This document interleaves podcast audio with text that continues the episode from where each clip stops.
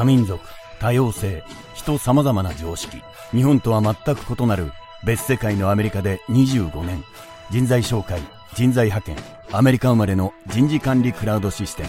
全米日本語インターネットラジオの桜ラジオ。役立つ時に役立つところで役立つサービスを。皆様のありたい未来に向けて私たちは貢献いたします大切なご縁とともに25年。インテレッセインターナショナルインク。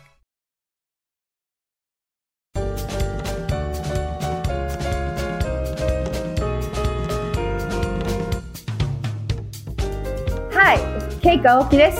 皆さんお元気ですか？ニューヨーク5番街トークの時間です。今の旬の方々やビジネスの話題を通して世界を見つめてみませんか？お相手は美容とファッションスペシャリスト、まさみリバマンさん。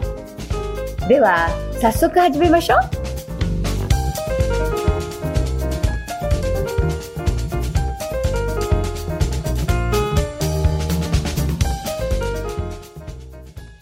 まさみさん、明けましておめでとうございます。どうも、恵子さん、明けましておめでとうございます。今年もよろしくお願いします。本当にですね、もう今年、でも2022年、まあ、あっという間に過ぎましたけども、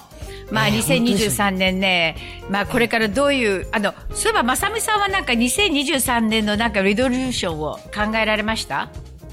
いやー、でも20 2023年って、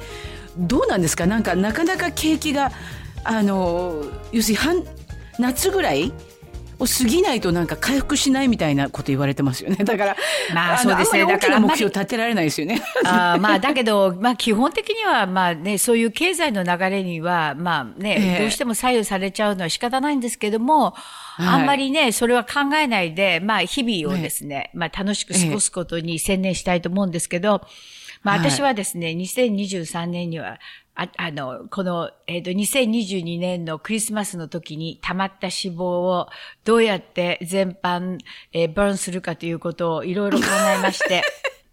で、この、で、いえーエクササイズとかいろいろ考えたんですよ。でも、やっぱええりあんまり続かないので、で、ええできれば、私はいろいろあの、あの、あのこの間まであの、デヴィ夫人がニューヨークにおいでになられて、で、ええあの、デヴィ夫人は社交ダンスやってらっしゃるんですよね。で、すごく姿勢も良くて、で、あの、ええ体型もすごく、あの、綺麗にキープされてるので、じゃあ、ええ私もと思ったんですけど、社交ダンスって相手がいるじゃないですか。だからもうこれは無理と。でいや、、でも、あの、なんかほら、一人で参加されて、向こうで相手を見つけるケースもあるんですかそれがね、なかなかね、見つからないんですよ。あんまりね、社交ダンスをやってる人はね、ええ。なんか、まあ、あのね、ニューヨークであれば外国の方か、さもなければ、なんかもう髪も薄くなった、お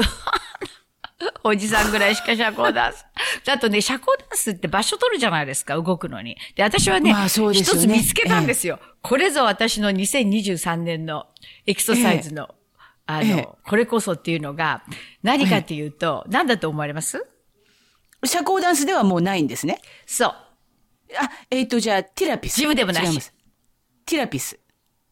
それじゃないですよ。あのね、考えたのはですね、なんと、ええフラメンコ。フラメンコってすっごいハードらしいですよね。そうなんですよ。フラメンコって足をパタパタパタパタさせて、ええすごくあの、で、一人でも踊れるのと、で踊れますはいはいで、場所があんまり取らないのと、なんとなくこう、情熱的で、この、いいじゃないかなと。でも、まあ、どのくらいつつかわからないんですが、ヒップホップよりはいいかな。だから、まさみさんもなんかですね、一年に私も、あの、ええ婦人を見習って、なんか一つぐらいなんかこういう、こう体を動かす、ね、なんかフラダンスってわけにはいかないんで、なんかフラダンスってイメージはないから、やっぱりそれで私の選んだのはそうですねええフフラダンスってほら、ちょっとゆっくりしたイメージですけど、恵子さんやっぱりせっかちでいらっしゃるから、フラメンコの方がどちらかっていうと。で特にいつもパタパタしてるんで。で、そのパタパタしてるのが、あの、バッチリあ合うかなと思って、私の今年のですね、リドルーションは、フラメンコでいきたいと思います。ということであの、ま、前にダンスか何かおやりになったことあるんですか？そうです。あの、私はあの、昔社交ダンスやってまして、まあ、社交ダンスはあ。の、20代の時に始めて、で、インストラクターの資格も取ったんですけど、で、やっぱり相手がいなくて、で結局あんまり踊らなくて、で、わざわざの社交ダンスって社交ダンスするダンスホールっていうのに行かなきゃいけないんですよ。で、ダンスホールに行くっていうのがね、なかなかあの、まあ、場所があんまりなくて、で、結局は、あの、そのまんま、えーそのまんま、まあ、ですけど、踊れる、踊れって言や踊れると思うんですよね。踊れるとそうですね。言われればだってインストラクターの資格まで取られてるわけですからね。そうですよ。でも、うん10年前になるんですけどね、もう、あの、ええただね、習い事って、私の長いこの人生経験の中で、習い事っていうのは、短期集中にやらないと上手にならないんですね。だから、例えば一週間に一遍ぐらい行ってるようなレッスンじゃ、もうこのお年になれば、次に行った時忘れちゃってるんで、つっぱり。だから、こう、例えばもう、なんか習うとしたらもう毎日行くっていうね。もう毎日行くっていう、や、で行くと、すごく早くあの上達できるんですよ。だから私もフラメンコも絶対始めて、週に3回か4回は行くつもりでしようと思ってるんですよ。いやー、すごいですね、それ。結構、あの、コミットメントがいりますね、そしたら。ええ、でもね、なんか新しいものを一つずつチャレンジしていくっていうのもね、やっぱいいんじゃないかなと思いますね。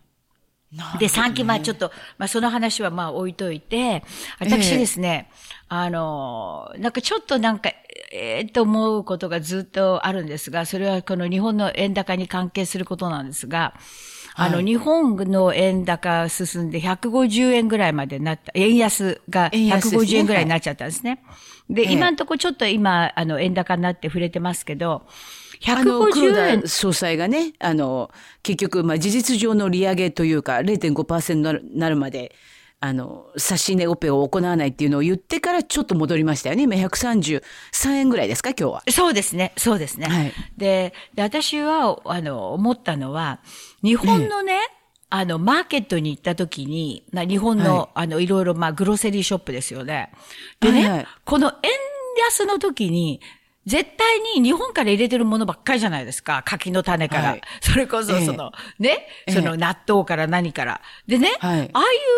あの、日本からもオビエスリーに入れてるものを、なぜ還元しないのかなと。で、すごい結構アゲンストしてるんですよ。で、私だったら、私はもし私がグロッセリーショップをやってたら、ね、例えばこの今、このね、インフレで大変なんだから、やっぱりこの日本のこの円安をちょっとベネフィット、だってあの人たちは円、円、円、だドルで買ってるわけですから、全然もう何十パーセントの利益が出てるわけじゃないですか。もう出てるんですよ。それなのに、何にも安くしないで、私ね、なんかすごくだからね、なんか、あの、そういう時に、ビジネスって、やっぱり普段ね、皆さん助けられて、今円安で、あの、こういうね、メリットがあるんだから、まあ、あの、円安にちなんで、まあ、10%とか15%とか20%とか、そういう、まあ、全アイテムやらなくてもいいんですけど、例えば主力になってる、例えばものとかね。そういうことの、なんか日本人がやってるのか、まあ誰がやってるかわかりませんけれども、なんかね、そういうね、お客さんともののね、なんかつながりっていうのがね、ない感じで、なんとなく、ふ、不快感っていう。か。不快感なんですよ。だってこんなインフレでみんな困ってるのにね、日本のお客さんたちがにね、例えばもう日本から仕入れてるものだったら、もう2割か3割、全然違うわけですから、そこでね、少しでもね、あの、スーまあ、あの、マーケットはね、あの、こういうふうにして、あの、まあ、これだけ自分たちは今、円安のおかげで仕入れが安くなってます。ですから、それに対して、これだけ還元しますとかね。なんかそういうアイデアないんですかね？私でも今ちょっとふと思ったのがその grocery は果たして本当に安く買えあの買ってますあれ大体間に間に買ってます商社入ってますでしょ？ trading の trading company が。これが入ってるのもあるんですけど、でもほとんど同じだと思いますよ。だって、日本の買い値は同じ値段でドルで払うわけですから。例えば、え例えば、もう、あの、あの人たちってリストができてて、もう決まってるわけですよ。これはいくらいくらいくらいくらってリストが、まあ、その trading company から来てるにしても、その値段は変わってないわけですよ。で、ドルで払ってるわけですから。安くなってるんですよ。ええ。いやだからそのなんか trading company が安くしてないケースはないですか？いや、トレーディングカンパニーが日本からドルで買って。ええ。うんうん、同じですよ。日本のトレーディングカンパニーですから。ね、日本のトレーディングカンパニーですから、日本のええそのリストで、えいくらいくらっていうのは来るわけですよね。それは円で来るわけで、ドルで来るわけじゃないんで。だから、両方ともだと思いますけどね。どちらにしてよ、はい円のものをドルで、を使って払ってるわけですから、はいまあ基本的にはどっかで皆さん利益が出てるわけなんですけど。どこかが利益を被ってることは確かですよね。あの、まあもちろんその、両あの、その間に入ってるはい。場合もあるし、直接仕入れてる場合もあるし、ええ。ある程度の、あの、チェーンで大きくなると直接仕入れるので、はい。商社通さなくて仕入れる場合もありますよね。ただ、あの、生鮮食料品なんかは冷凍で持ってこなきゃいけないとかっていうものに関しては、まあそういう商社とか、はい。そういうコンテーナーでね、ええ。する場合もありますけど、まあどちらにしてもですね、なんかあの、アメリカに住んでる日本人っていうか、ええ。少しはですね、なんか、そういう少しは還元しろっていう話ですね。そう ですよ。やっぱりそういうね、なんかこう気持ちがあると、なはい。なんとなくみんなが、ああ、日本人が一つね、みんなでこう助け合ってるっていう、ええ。そういうこう、りなんていうか、連帯感みたいなのがありますけど、はいそれだけで全然違うじゃないですか。そうですねなんかそれで、ええやっぱりそれによって、なんて、別に柿の種だけでもいいわけですよ。何でもいいんですけども、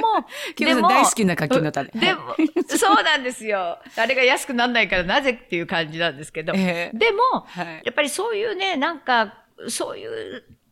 感じがね、ちょっと、薄れてるのがね、はい。なんかいろんな意味で、なんかいろんなところに出てきますよね。だから、ちょっと、うんだから、あの、高くなる時だけ、だからドルが弱い時だけ高くなるんですよね。それで、ドルが強くなっても安くならないっていうのはおかしいですよね。そうですね。えだからそこでどっかのスーパーマーケットが、はいやっぱりそれをやれば、ね、誰かがそれをやれば、絶対連鎖反応で、えね、っていうか、やっぱりお客さんだって、ああ、あそこのスーパーマーケットにもう一回行きましょうとか、はいそういうのになると思うんですけどね、す言いなれば、ええそうもしないベストマーケティングだと思うんですよね。そうですね。ええうん。やっぱり長期的に、そうもだからしない。だからそういうなんか長期的な展望が、今目の前の儲けじゃない長期的な展望がフランス人ってやっぱうまいですよね。なんかあのブランドの人たちって。だから、あの、変な話でそのケリーバッグ、あのね、バーキンとか、すごい値段が下がらないっていうのは、やっぱ長期的なブランド性を大切にするからでしょうね、やっぱり。